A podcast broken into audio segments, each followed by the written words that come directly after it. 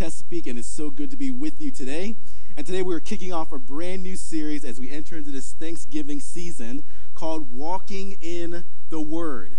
But not just any word, we are walking in the Word of God.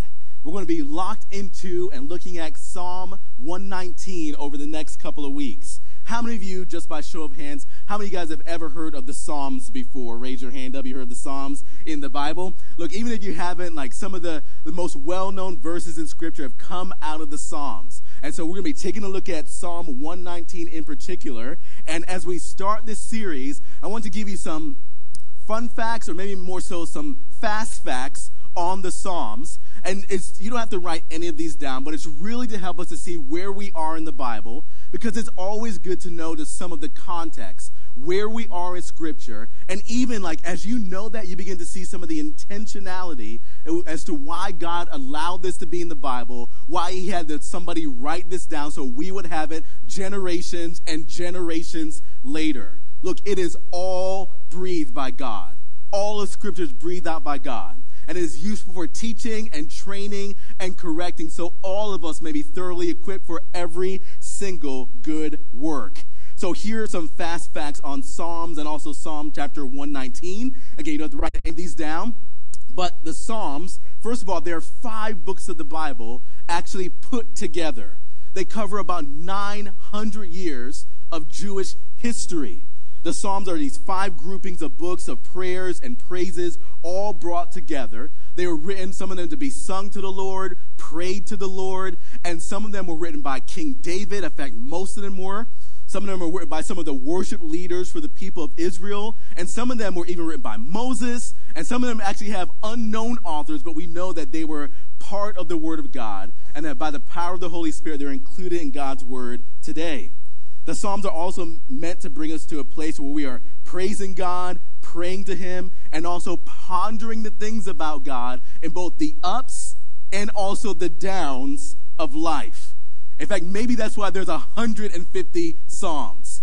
If you read through some of them, they'll cover everything in life that you will ever go through, whether it's relationships, man, whether it's uh, physical issues, spiritual issues, relational issues, economic issues, the Psalms cover so much. In fact, as you read through the Psalms, they actually get real. I'm talking about real, real. They will impact every area of your life as you're reading these things, praying to, praising God, and pondering who God is. Again, no matter what season of life you find yourself in. In Psalm 119, it is the longest of all the Psalms. In fact, it is 176 verses. And if you read through them, as you look in your Bible, you're going to see that Psalms 119 is also an acrostic. In fact, each section begins with a letter proceeding in the Hebrew alphabet. And as you read the Psalms, like it's an acrostic, and it was designed to help people to memorize and internalize what was actually stated in the scriptures and to mark the order. And Psalm 119, look, it is all about the Word of God. 176 verses, the longest of the Psalms, all about the Word of God, referring to this deep need that all of us have that we need to know about the Word of God to live it out, but also to deeply know it. In fact, as we read through it, you're going to see some of these words referred to like uh, the Word of God, the law of God, the precepts of God, testimonies, statutes, commandments, judgments, ordinances, rules, all of those are referring back to the Word of God. How we need to be submitting to it, obeying it, acknowledging it, and even meditating on the Word of God. And as we go through this, church, over the next four weeks, as we go through this series, man, you're going to see that in this part of the Bible, man, what we're going to look at are some really practical principles that you can put into place in your life right now to take a step to grow in your relationship with the Lord. There will be some really simple, really practical steps that everyone can take. But as we go through this, I want to remind you, as we take these practical steps, that following Jesus, again, it really isn't just about taking these steps. Look, I know we just finished our Nehemiah series, A Heart for the Kingdom. And even as we go through this, it's always good to be asking the question, what is it that has your heart? Because following Jesus isn't just simply all these inputs and outputs. It really is about a relationship with Him. man, we don't follow him out of obligation.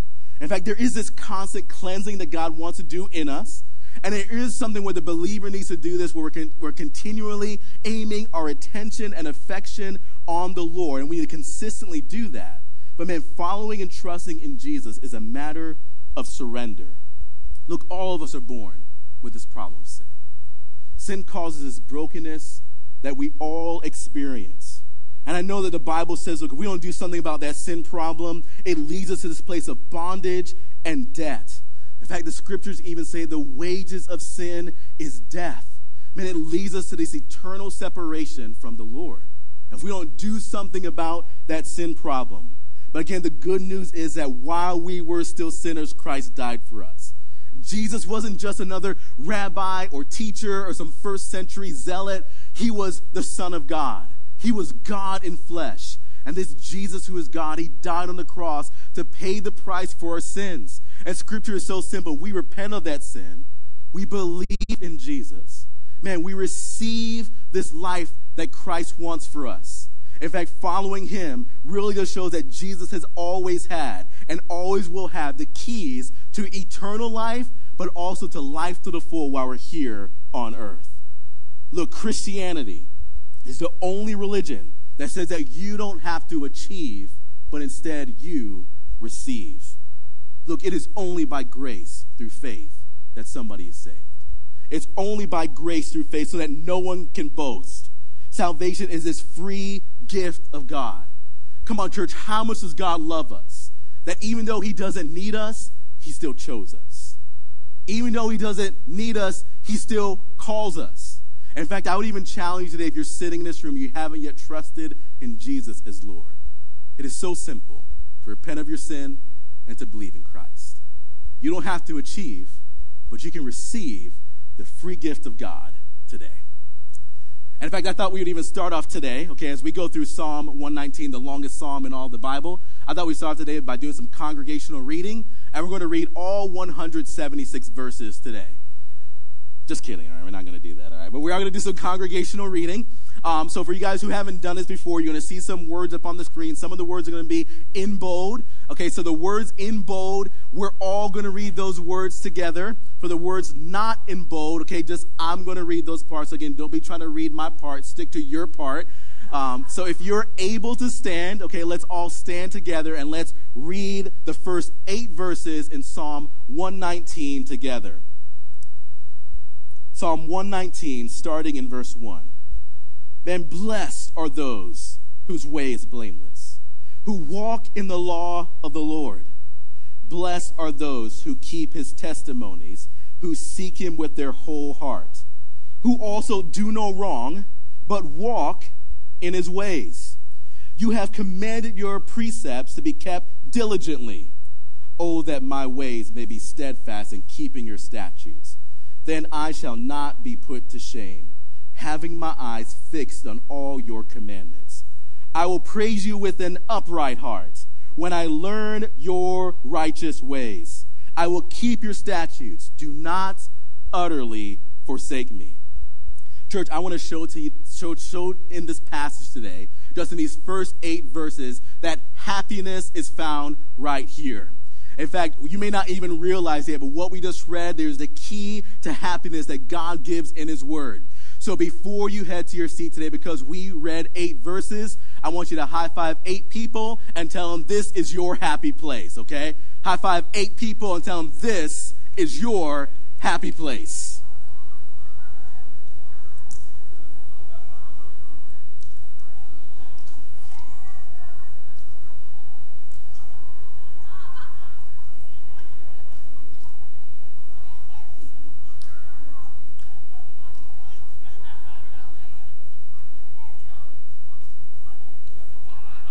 All right, I feel like some of you guys are talking about something completely different now. Have a seat, okay?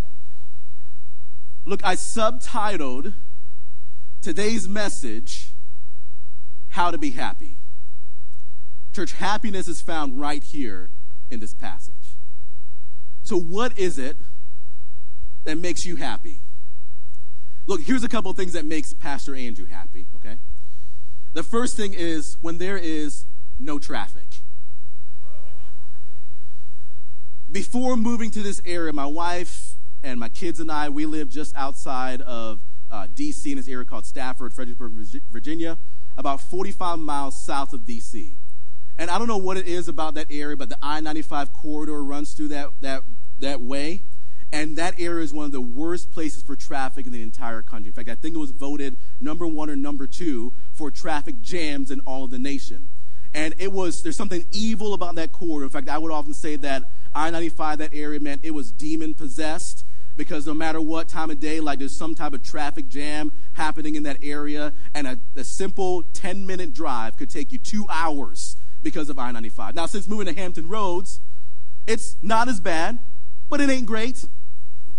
But I love it when there's no traffic.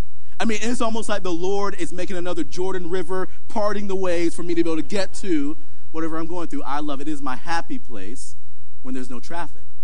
Another thing that makes Pastor Andrew very happy is bag fries. Now, okay, I'm not talking about a bag of fries, even though I would love a bag of fries. But what I'm talking about is like when you've received your fries from that restaurant, okay? And in that little carton, you've had all the fries and then you are just thinking, man, I wish, I wish I just had one or two more. But then you reach down into the bag that your food came in, and there's a couple of fries that jumped out because they knew that you would still need a couple of more. And you reach down in there, and there's those one, those couple of fries remaining. I just love when you find some bag fries. That is my happy place, where there's still some fries in the bag. Another thing that is my happy place is uh, date night with my wife, okay?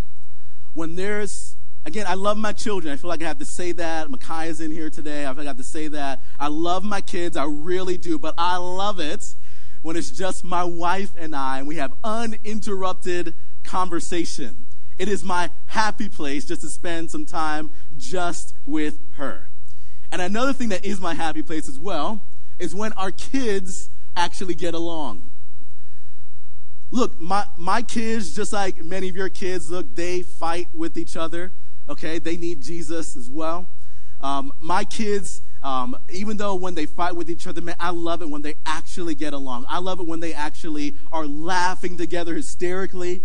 Man, I love it when they actually resolve an issue and they actually forgive each other and show the love of Christ to each other. I love it when they're actually getting along. In fact, church, real time, just yesterday, uh, my oldest daughter was doing this, uh, this kind of girls' friends get together at our house. So I was instructed to take the other three kids out of the house while this girls' event was happening. So my oldest son, Noah, my um, youngest son, Lucas, my youngest daughter, Karis, we were going to go on a bike ride on the Dismal Swamp Trail.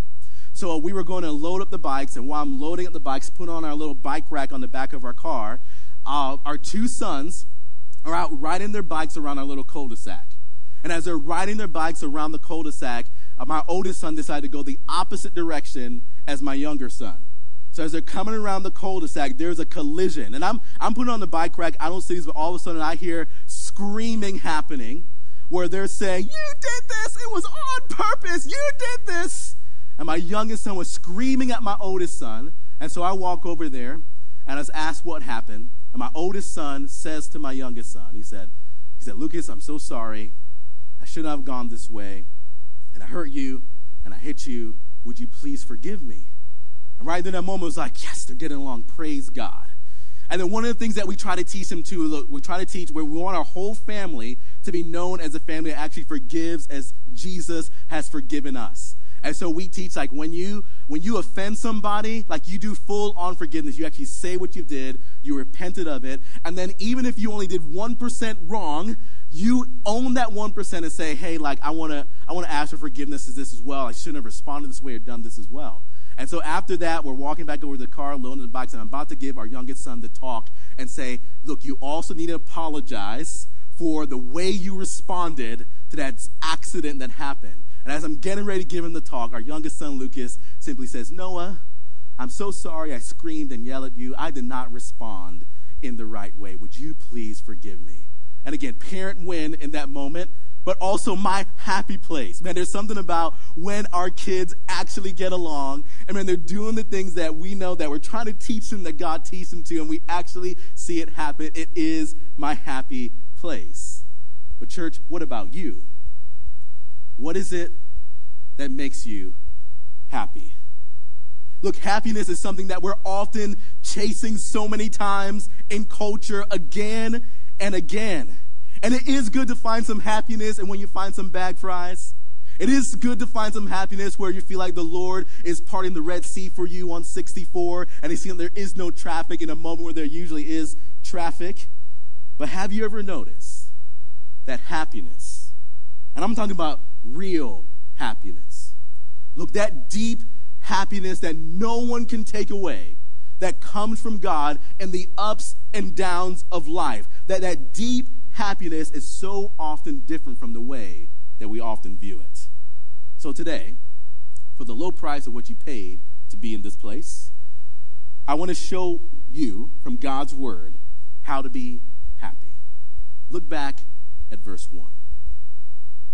The writer of Psalm 119 says, Blessed. Blessed are those whose way is blameless, who walk in the law of the Lord.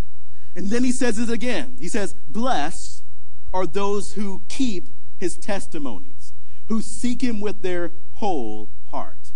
So, church, you want to know how to be happy? Number one, write this down. To be happy, you need to constantly submit to the process of completeness. To, to experience real happiness, you need to constantly submit to the process of completeness. Again, doesn't, it, does, doesn't that absolutely sound like opposite of what the world will often tell us happiness looks like? So you're, you're telling me, Pastor Andrew, that happiness looks like some submission and going through a process? Absolutely. In fact, the author says back in verse 1 and 2, he uses the word blessed here. And that word blessed in the original language is the word ashrei. And this is what it means in the original Hebrew language. Look, it means to be happy. It means to be blessed. It means to literally to be called happy. And look, church, I've said this before and I'll say it again. Look, God wants to bless you. He wants you to be happy, but it's often not in the way that we think. The author even uses this word blameless here. Now, again, in original language, that word blameless, it's the word tamim, and it, be, it means to be made complete. It means to be made whole. It means to be made intact. So uh, uh, there was a Pastor Andrew translation of this verse. It would go something like this Look, happy are those whose life is constantly heading toward godly wholeness, toward godly completeness. So here's the submission part and the process part that you'll see here in the second half of verse 1 and verse 2. Again, the writer says, Blessed are those whose way is blameless, who walk in the law of the Lord. And he says, Blessed are those who keep his testimonies. Again, there is the process. It is walking in the law of the Lord. It is step by step, day by day, constantly walking in the Lord. But then he says this Blessed are those who keep his testimonies, who seek him with their whole heart. Look, to be called happy, to be blessed, which means again to be made whole, to be made intact, to be blameless. Those of you, like when you're really happy, means to keep the Lord's commandments and to seek Him not with part of your heart, not with some of your heart, not occasionally with your heart, but the author says you seek Him with your whole heart. Church, we need to constantly submit ourselves to the process of completeness that God wants to work in us and through us.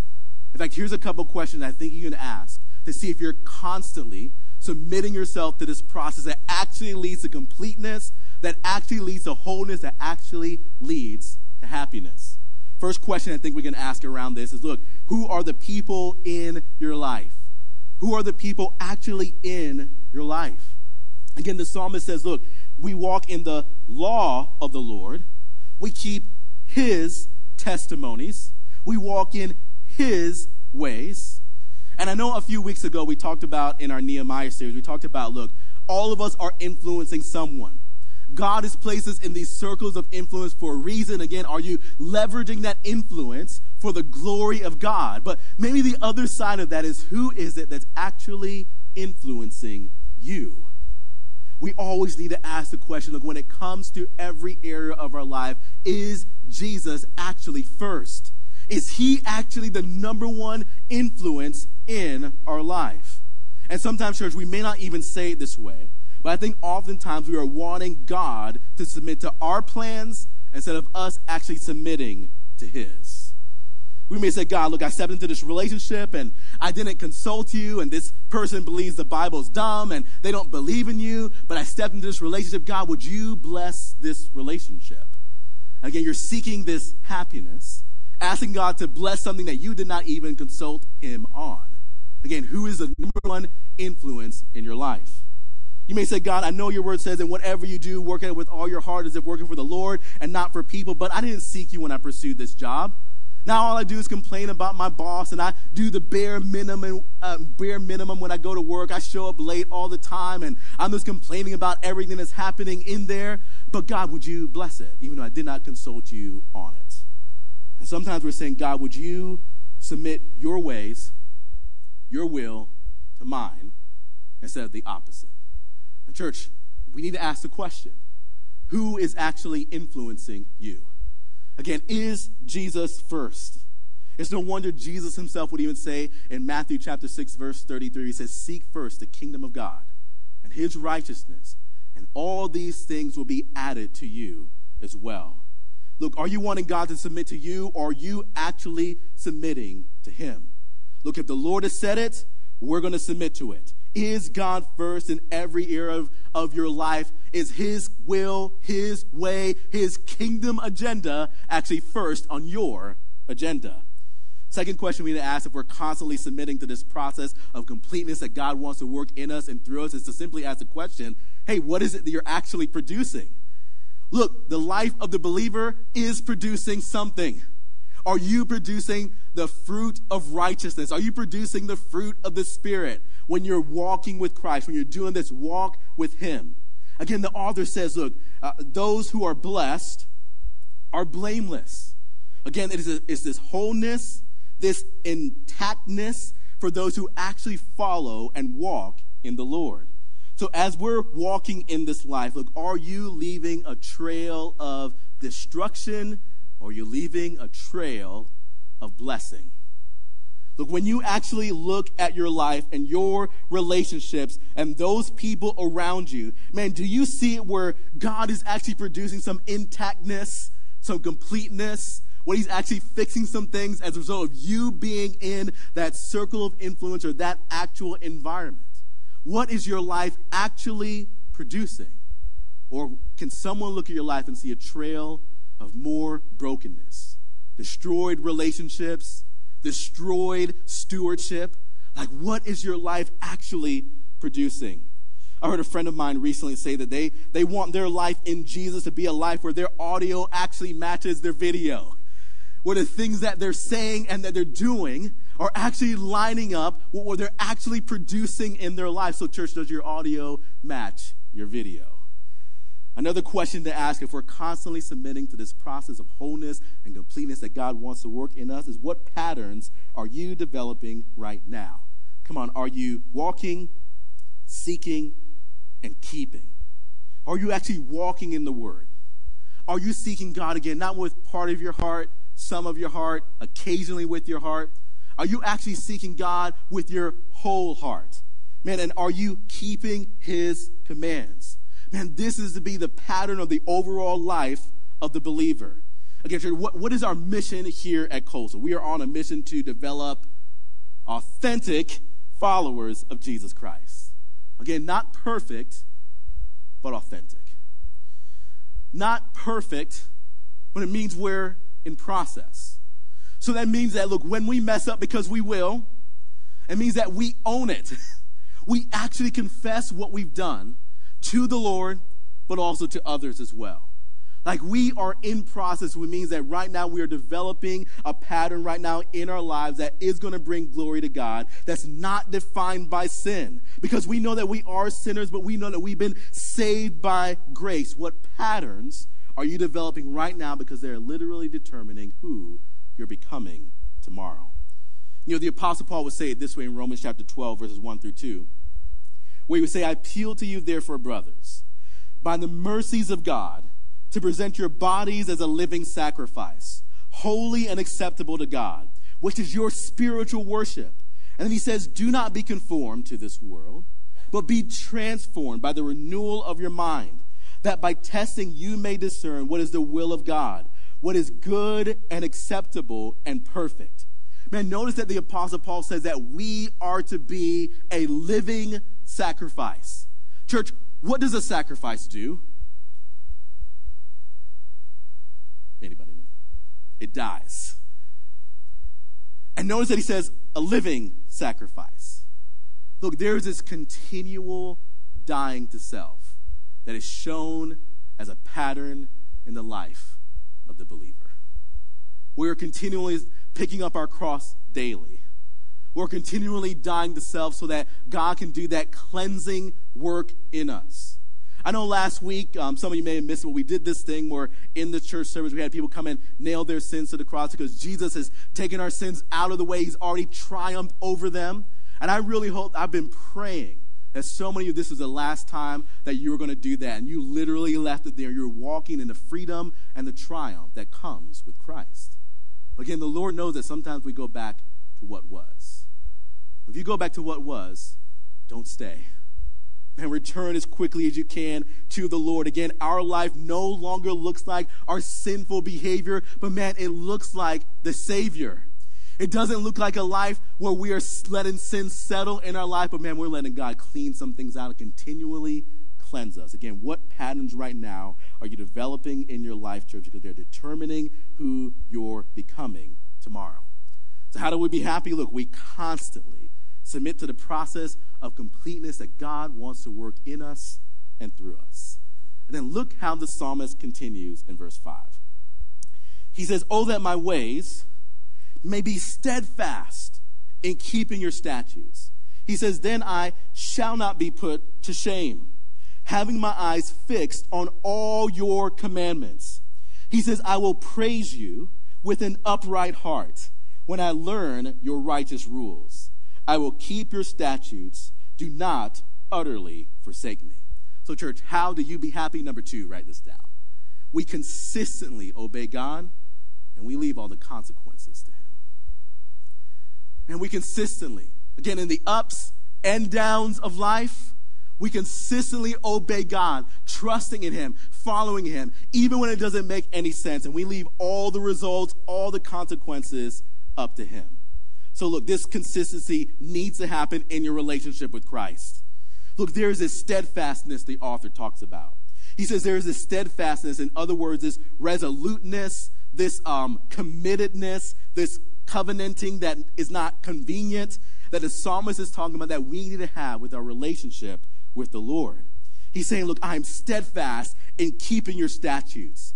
There is a blessing that comes when you consistently stay in God's commands, when you're recommitting to God's commands. There is this blessing that comes when we consistently work on and look toward our relationship with the Lord.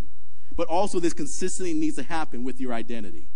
Notice that the author says, he says, Then I shall not be put to shame, having fixed my eyes on all your commandments. Look, do you get the picture there in verse 6? He says, Look, I'm going to fix my eyes on God and what it is that He said. And He's saying, I will not be put to shame. Church, fix your eyes on Jesus and God's word, and shame is defeated. Fix your eyes on Jesus and God's word, and shame does not get to define you. Look, look at me, okay? Listen to this. You are not what's been done to you. You are not what you've done, but you are what's been done for you in Christ. Look, I know you love it when I make you turn to your neighbor, okay? I need you to turn to your neighbor. I need you to repeat after me with this, okay? You need to tell them when you know who you are. Again, it sounds like a drone out there when you say it, and no one's to believe this if you just like moan it out, okay? Man, this is this is truth from the Word of God, church. You are not what's been done to you, but you are what's been done for you in Christ. Okay, so turn to them and with a little bit of gumption, okay, tell them when you know who you are, you'll know what to do. Look, shame is not from the Savior. There is no condemnation for those who are in Christ. When you know who you are, you'll know what to do. See, identity, activity in our lives flows from our identity. Look, way before Jesus did any miracle, way before he spoke to hundreds and thousands of people, way before he went and suffered and died on the cross and he had all these people following him, way before any of that stuff happened, Jesus was baptized. And you want to know what the Father said from heaven when his son was being baptized? He said in Matthew chapter 3, verse 7, he said, This is my beloved son, with whom I'm well pleased. The Father said before Jesus did anything, while he was here on earth, before he did anything, the Father said, Look, I love you, and I'm already well pleased in you. This was the identity of Christ. And Jesus himself would show us that, that identity, that our activity flows from this identity. Again, church, you are not what you've done.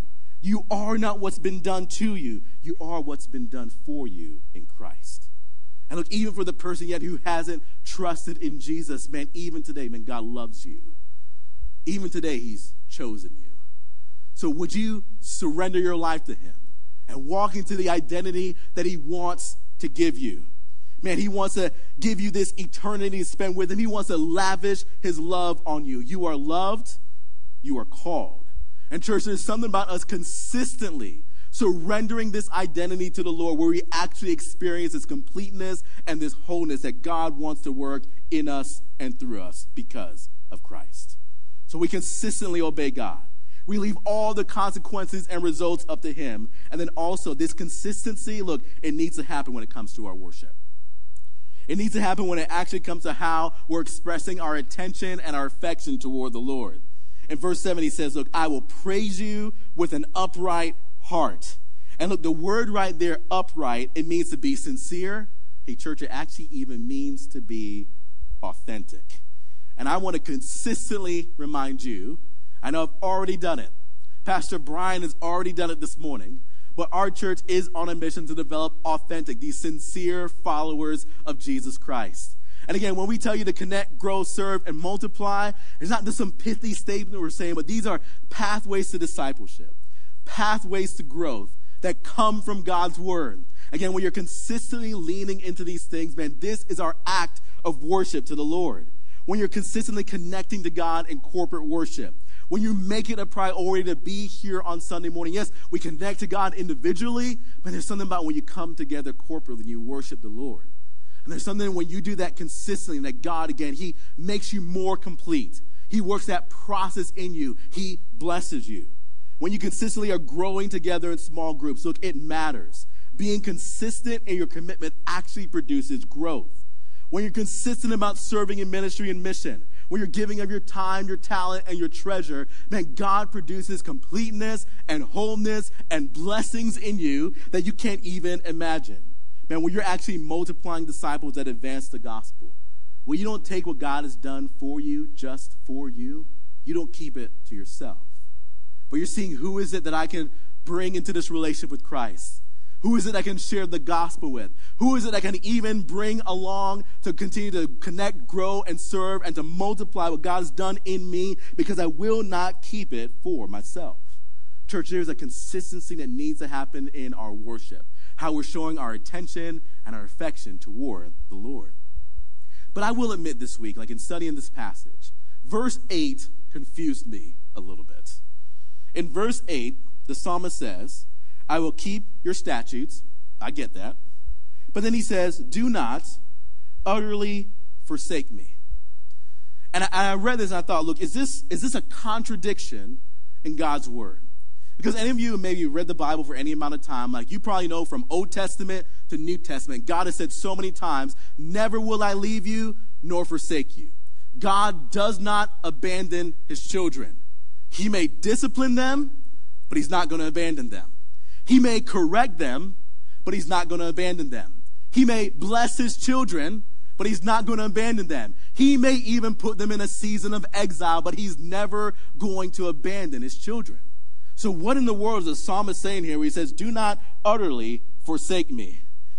This is one of those times in the Bible where, like, where through this, this contrast techniques, this, juxta, this juxtaposition of holding up, look, here's all the blessings that come with knowing the Lord and following His word. And He's showing the alternative. And He's saying, look, as much as possible, I want to be so consistent and constant in these things because the opposite would be so much worse.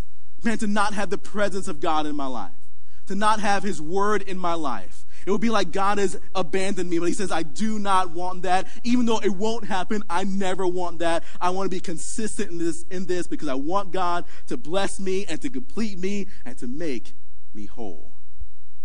The church, how do we be happy? We constantly submit to this process of completeness. We consistently obey God and we leave all the results, no matter what's happening in our life, all the consequences up to Him. And look, I know all of us, all of us can be tempted to feel like there are these seasons, these moments where it seems like God doesn't care. There will be these seasons, these moments where it seems like God has not called us. There will be these seasons, these moments where it seems like God is not completing me. But even in those moments, I believe the author of Psalm 119, under the inspiration of the Holy Spirit, is challenging readers to remain consistent. I mean, the power and the faith that actually builds when we're consistently submitting ourselves to the Lord and letting Him work that process in us. Man, the faith that builds when we're constantly following Him and leaving all the results up to Him produces some compounding effects in the life of the believer. Now, all of you on the way in should have received a penny. I want you to go and pull that penny out right now, which I have right here, okay? Going to hold that penny up. All right, hold that penny up. Um, and if you don't have one, just pretend. Just hold your hand like this, okay? If you don't have one, you can just do this right here. Okay. Now, um, I've heard this illustration several times before. And I don't know why, but it's one of these illustrations that have keep coming back to me. I, I read it in a book earlier this year. In fact, I shared it with you guys earlier this year. Um, another pastor used it just the other day as well. Um, so you may have heard this before, but because there's something consistent about this illustration coming back, I wanted to share with you one more time. Um, so the, the first question I want to ask you, okay, let's say you have this penny, which the value of it is one cent, okay? It's one cent. Some of you may not even seen a penny in a while. The value of this is one cent. If I told you that today, okay, today, you had the option, you can either take this penny valued at one cent or one million dollars, which one would you take? Who would take the million dollars? Raise your hand up if you didn't want to take it. Okay. All right. Now, what if I told you that this penny, who was the, all of these were donated by Bob and Carol Howe. Thank you guys. Um, do they have to give them back afterwards? No? Okay, they say you can keep them, right? What if I told you that this was a magic penny that for the next 30 days, if you could consistently wait, for the next 30 days, this penny is going to double every single day for the next 30 days? Would you take the million dollars or would you take the penny? Because, okay, on day one, listen to the, the compounding effect that happens if you are consistent in your waiting and you consistently wait that this thing is going to double over the next 30 days. Look, day one, you're going to have a penny. Okay? But day two, it gets better. By day two, you're going to have two pennies. Right? Now, by the next day, you're going to have four pennies. Again, it's doubly, right? Now, it's going to get better. It's going to get better. By day four, you're going to have eight cents. And then by the next season, day 15, okay, it's getting a little bit better. You would have $163.84. Then by day 25, you're like, all right, maybe I'm starting to see some light at the end of the tunnel. You're going to have $167,772. By day 27, $671,088. But then by day 28, $1.3 million. And then by day 30, you'll have $5.3 million. And it's the compounding effect of it doubling every day. By this consistency and by this constancy in waiting and trusting the process. Church, some of you might think that you have a one cent faith. And it may feel like so many times you've gone back to God's word, man, you've had to repent again, if you, you've had to turn to Him again, and sometimes it feels like you take three steps forward, then five steps back, and you may feel like you have a one cent faith. But man, when you are constantly submitting to the process that the Lord wants to work in you, that is bringing completeness and blessing, when you are consistently choosing to obey Him and go back to Him and return to Him so many times and times again, you don't have a one cent faith, you have a compounding faith. And God is producing blessing in your life. That deep happiness that nobody can take away.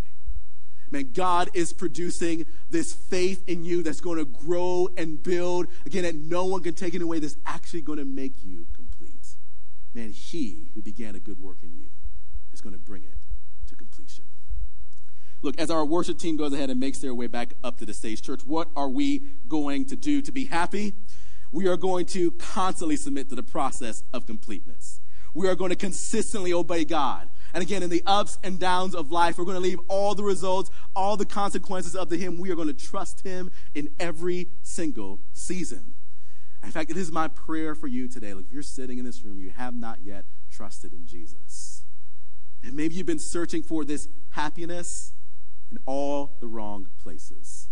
But that real happiness and the joy that comes in the Lord only comes when you surrender your life to Him. And then you let Him do this process of completeness and wholeness in you. So I want you to go to bow your heads and close your eyes. And, church, as, as we get ready just to sing one more song, and the song we're going to sing today is about how God is constant and He is consistent always. Man, if you haven't yet trusted in Jesus right now, but you're ready to surrender your life to God, you're tired of man, chasing happiness in all those wrong places. Man, sin only produces more brokenness, but Jesus is the one that brings wholeness. If you're ready to surrender your life to Him right where there where you are, you just pray the simple prayer? Again, these aren't some sort of magic words, but it's you just saying, hey, look, God, I, I'm tired of chasing those things. I want the completeness that comes from you. We just pray, Jesus, Forgive me of my sin. I repent of my sin. I trust you as Lord. I believe you are God. I believe you died for me. Jesus, would you make? And for the person who's sitting in, and look, you've already trusted in Jesus, man, just wanted to ask you those questions again as you're just taking time right now to pray and to reflect. And I'll even challenge you as I read the questions again to see if we're constantly submitting to the process of letting God work his completeness in us. I don't even challenge you as I read these questions again. Would you even make it like a prayer and just ask God, God, am I really doing these things? So, who are the people in is Jesus really first in every area of your life? What are you producing? And when you look at your life, is there a trail of more brokenness and more destruction? Or do you see the intactness, the completeness that God is building in you? Like, do you see that happening around you? Like, what are you actually producing with your life? Is more brokenness or is there wholeness? Then what patterns are you developing? Again, church, I'm not talking about a decade ago, 20 years ago. I'm talking about today, right now. What patterns are you developing? And are you walking in the Lord? Are you seeking Him with your whole heart? And are you keeping His commands? Father God, I thank you, Lord, for how good you are. And I thank you, Lord, that you are the one who is constant. You are the one who is consistent. And God, we want to be like our Heavenly Father. So, God, I pray that you would help us as your people to constantly submit our lives to this process of wholeness that you want to work in us. God, we know that you want to bless us. God, we know that you want to make us happy. But Lord, it's not often in the ways that we think, but God, we want your way. God, we want your will. So work that process in us. God, help us to consistently obey your word to trust you. God, we're going to leave all the results up to you. Lord, if you have said it, we're going to submit to it. So, God, we want to say that we're going to trust you. We're going to consistently come back to you over and over and over again. God, we're not going to let any label that the world tries to put on us, we're not going to let any label they try to put on us supersede what you have said about us. God, even in our identity, God, we want to consistently trust you and keep coming back to what you have said above anyone. God, we love you. We know that your word is good, your way is good. So help us, Lord, to walk in your word. In Christ's name.